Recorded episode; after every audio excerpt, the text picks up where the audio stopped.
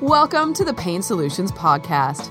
Dr. Wayne Phimister is a family physician with a special interest in chronic pain, whose passion is finding solutions for this epidemic problem facing one third of the adult population. He is a clinical associate professor at the University of British Columbia in Canada and has developed one of the first online medical trigger point injection courses for doctors and nurse practitioners a technique that is easily learnt and implemented into the medical office of any doctor or nurse practitioner treating chronic pain. To get free access to Pain Solutions newsletter, blogs, and to register for his online course, simply register at www.waynephimister.com. On the podcast, Dr. Wayne brings together experts from various segments to share with you how they solve people's pain problems and how you can get this treatment too. And now, here's your host, Dr. Wayne Phimister. Well, hello, everybody, and welcome to this episode of the podcast show. My very special guest tonight is Dr. Atluri. Welcome, Dr. Atluri. Thank you. Thank you for having me, Dr. Phimister. Okay, so Dr. Atluri is a pain specialist. He has a fellowship in pain, and he's got a couple of passions regarding this. Down the road, he's trained in anesthesia He's gone into the world of pain management and also he's certified in regenerative medicine by the American Society of Interventional Pain Physicians. And that was back a few years ago. So he's got a wealth of experience. He's dealt with chronic pain patients for over 20 years. And he's a leader in the field, not only in Cincinnati where he works, but also around the country. And tonight, we're going to dive into the messy subject often of opioids. It's a big subject that you know, many doctors struggle with. And I think our audience, many of which will be on this if they have got chronic pain or have been on them. And we're going to dive into the subject matters around that because this is one of his key areas where he's published um, extensively. He knows a lot about it. So, Dr. Atluri, just give us a little background to connect with our audience. So where are you from? You know, where did you go to uni, etc. So I'm originally from uh, India. Went to medical school there came to US in uh, 1992, did my anesthesia residency at University of uh, Cincinnati, and after that, fellowship in pain management at the same university. And I've been stuck in Cincinnati since. About 25 years, I guess. Started with anesthesia and pain, did that for five years, and then moved on to 100% pain. And I've been uh, doing uh, in management for the last uh, 20 years. Okay, so many, many years experience, and you've seen a lot. You've helped a lot of people. So let's just dive in. What would you say is the biggest thorny issue with opioid management right now? I think, as you know, there is an uh, opioid epidemic in America, and that's largely due to the pharmaceutical industry having a false narrative of aggressively pushing opioids to everybody that has uh, led to the crisis. And there is now the pendulum has swung the other way where physicians are now afraid to prescribe because of sanctions from the regulatory agencies.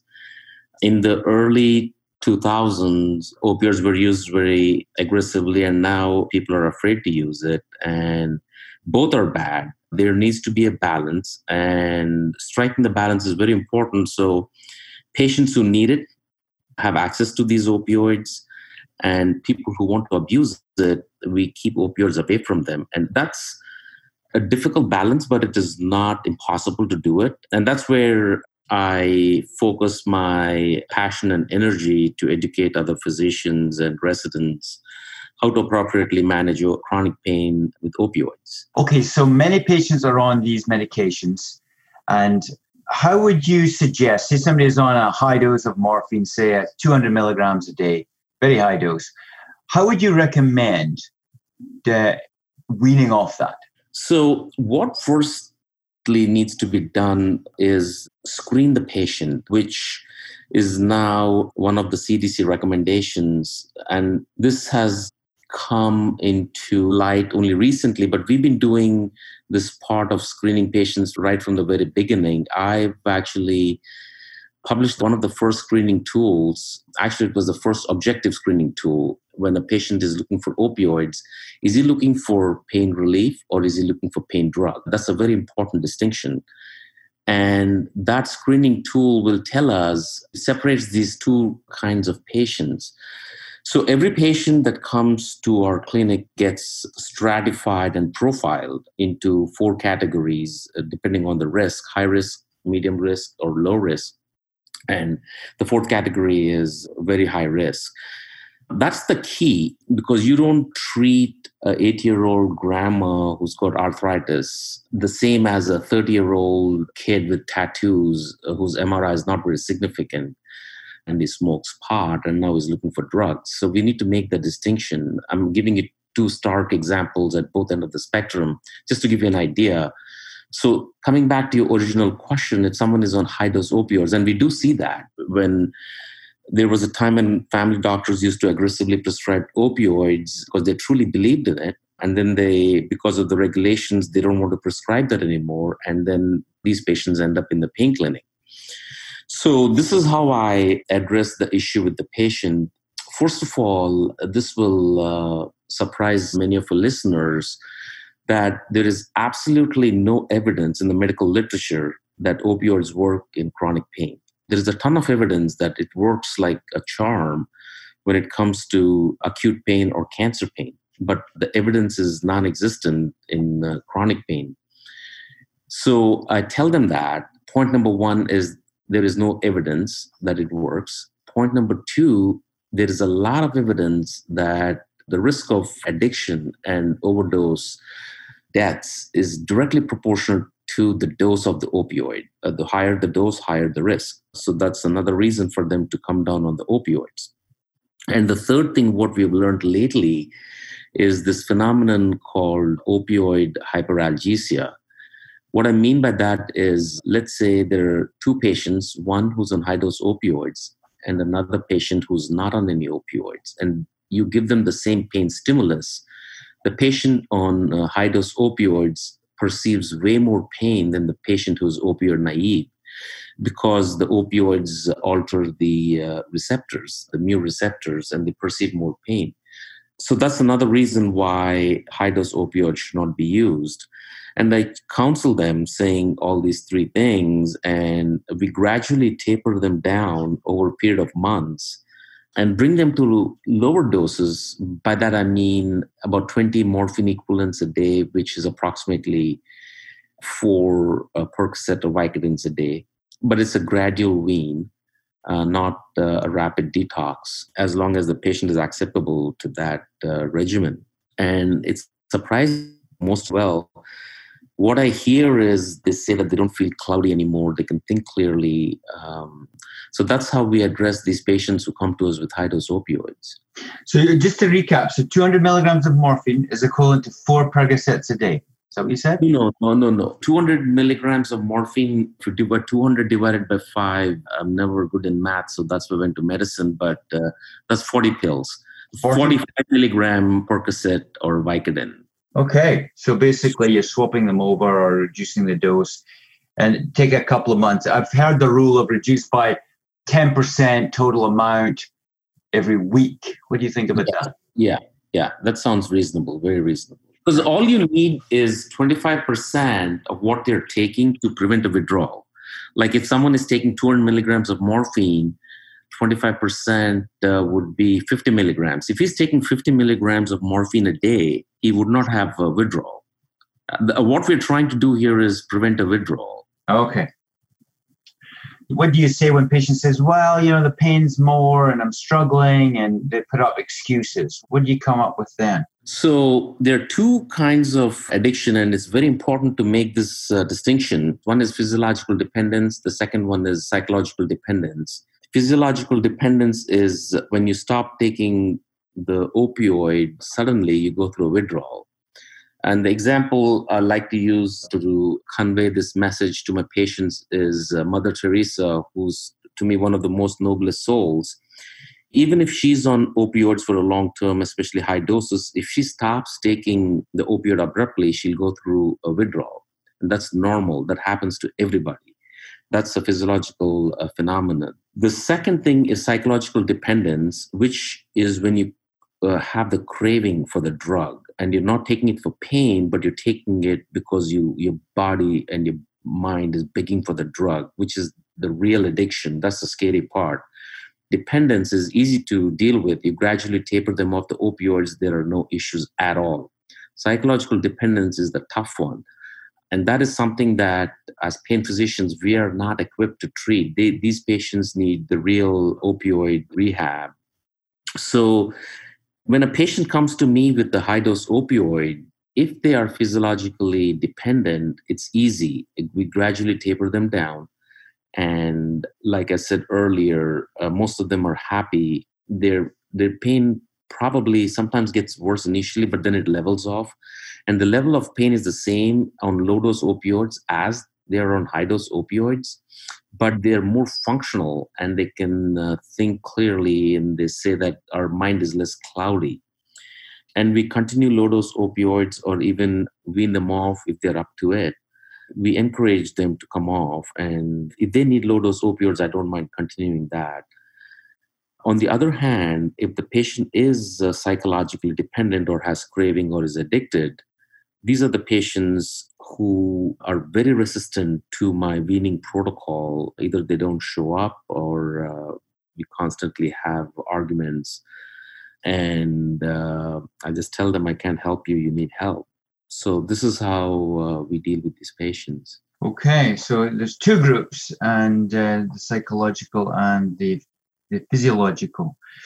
Okay, so you've mentioned about reduction and then you've mentioned about the different risk groups. So say somebody's coming in, maybe somebody's got pain right now, and that would be a good thing to be on is some opioids. So what what would be the, the key factors or the risk factors that you'd say, yeah, this is an appropriate choice of treatment for this patient in front of me right now?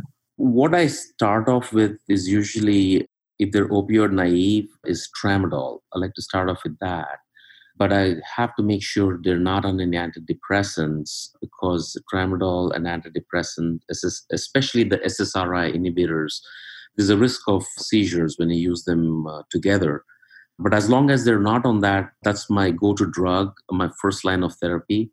Start off with uh, 50 milligrams twice a day, and if need to be uh, titrated up to six pills a day if they're happy with that i will continue that but if they want more relief then i move on to the next step would be hydrocodone five milligrams twice a day to start with and then maybe titrate up to 20 milligrams a day which is uh, four pills of the five milligram five milligram hydrocodone.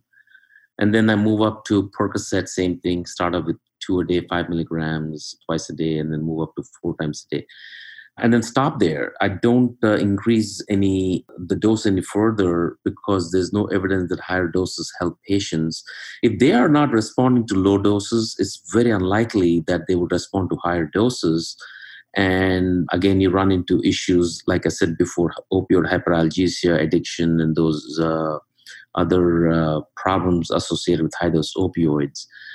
And I tell them, you know, if 20 milligrams of Percocet is not controlling your pain, you need to be weaned off. That's the approach that we take. And what's interesting is that I have a lot of patients whom I deny opioids because they belong to high risk.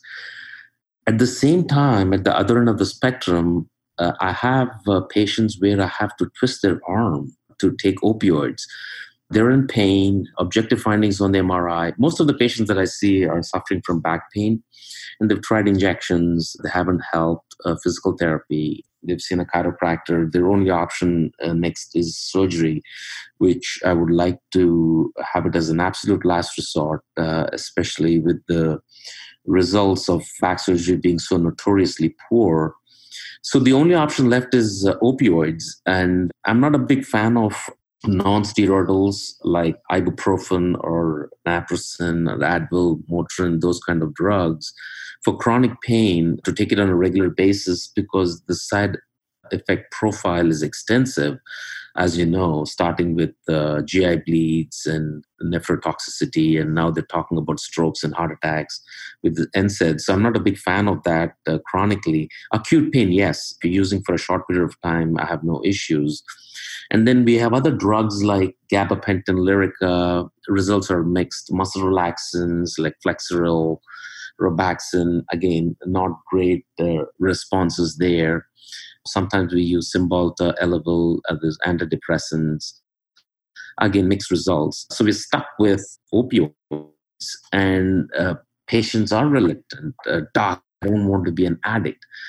So I have to tell them and convince them that the risk of addiction in you is extremely low uh, for two reasons. One, when you take it uh, for pain, truly the risk of addiction is low with opioids. And secondly, you have a very low risk profile and you don't have the personality to become an addict. So I see both the sides uh, of the coin, which is uh, very interesting. And I mean, I've, I've been about 20 years I've, have, I have so many patients who are on low dose opioids for years and doing well, uh, never asking me for a higher dose. They come every two months, we do a physical exam, evaluate their pain, and they're very happy with uh, that regimen. It make, makes a difference in their lives. Yeah, exactly. And do you have patients like on morphine and like hydromorphone in low doses as well? Yeah, the problem with morphine is the smallest dose of oral morphine is 15 milligrams. And if, if I have to use it twice a day, uh, it becomes 30 milligrams. That's beyond my threshold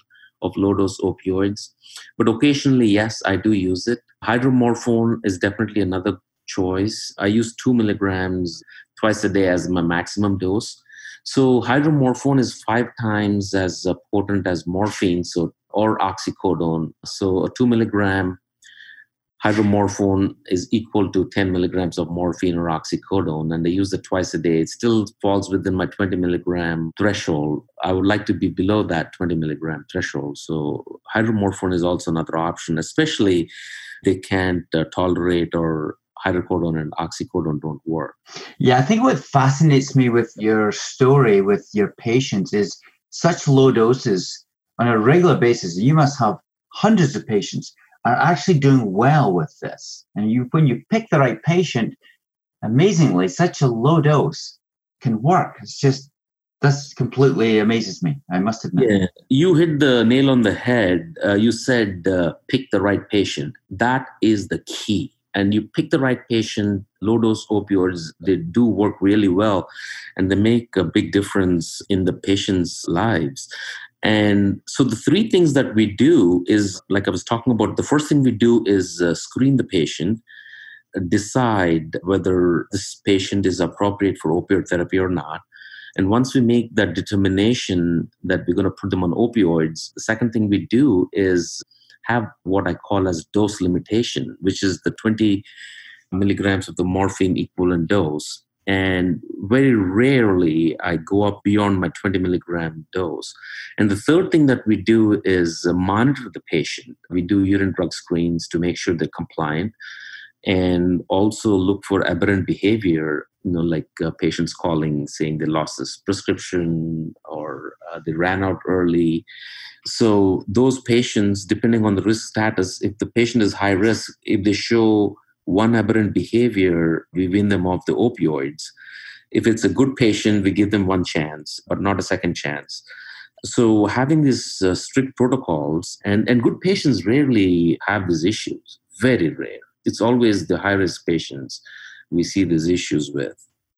So watching them carefully, uh, watching for aberrant behaviors is also the three pillars screening, dose limitation and monitoring patients. You do these three things. That's the mantra to make sure uh, patients who need it get it, and patients who are abusing it do not have access to it. Mm. Okay, well, listen, thank you so much for going over that. I think for patients coming into the world of pain, it's, I think it's very reassuring to hear this that just such a low dose of these pills at the right time can be life changing. And that's obvious what you're sharing tonight. I've learned a few things tonight. As always on these podcast shows, I'm always learning, and it's wonderful to get somebody being in the field for so long and can honestly say, yeah, this is working for my patients with hundreds and hundreds of people. And it's proven evidence based practice that is actually making a difference. So I'd like to thank you for that. You know, what about our audience tonight who want to learn more about this? Have you got any sort of resources or a link or a website you'd like to share here tonight? So uh, the best thing would be go to org, which is American Society of Interventional Pain Physicians. That's ASIPP. It's one of the largest pain organizations in US. And they have guidelines, and those are publicly available on the website and talks about all these different things that I talked about, incredible resources for patients. That would be a good resource for them if they're interested in more information. Okay, we just lost you for a minute there. So just go over the abbreviations and the name of the society again. It's called ASIPP, or uh, uh, which is ASIPP, or American Society of Interventional Pain Physicians. Is one of the largest pain organizations, and why I like uh, this organization is uh, when this uh, whole opioid epidemic started with the pharmaceuticals pushing uh, these drugs ASIPP was one of actually the only organization that I know which did not jump on the bandwagon of the pharmaceutical companies and did not buy the Kool Aid. This organization has always been uh, uh, using uh, rational arguments and trying to do whatever it can to avoid opioid abuse and at the same time make sure patients who need it get it. So uh, they have guidelines and uh, patients can have access to these guidelines on their website, which is asipp.org, A-S-I-P-P.org, uh, and they can get more information there. Well, again, thank you. This is a great new website for me as well. Check it out.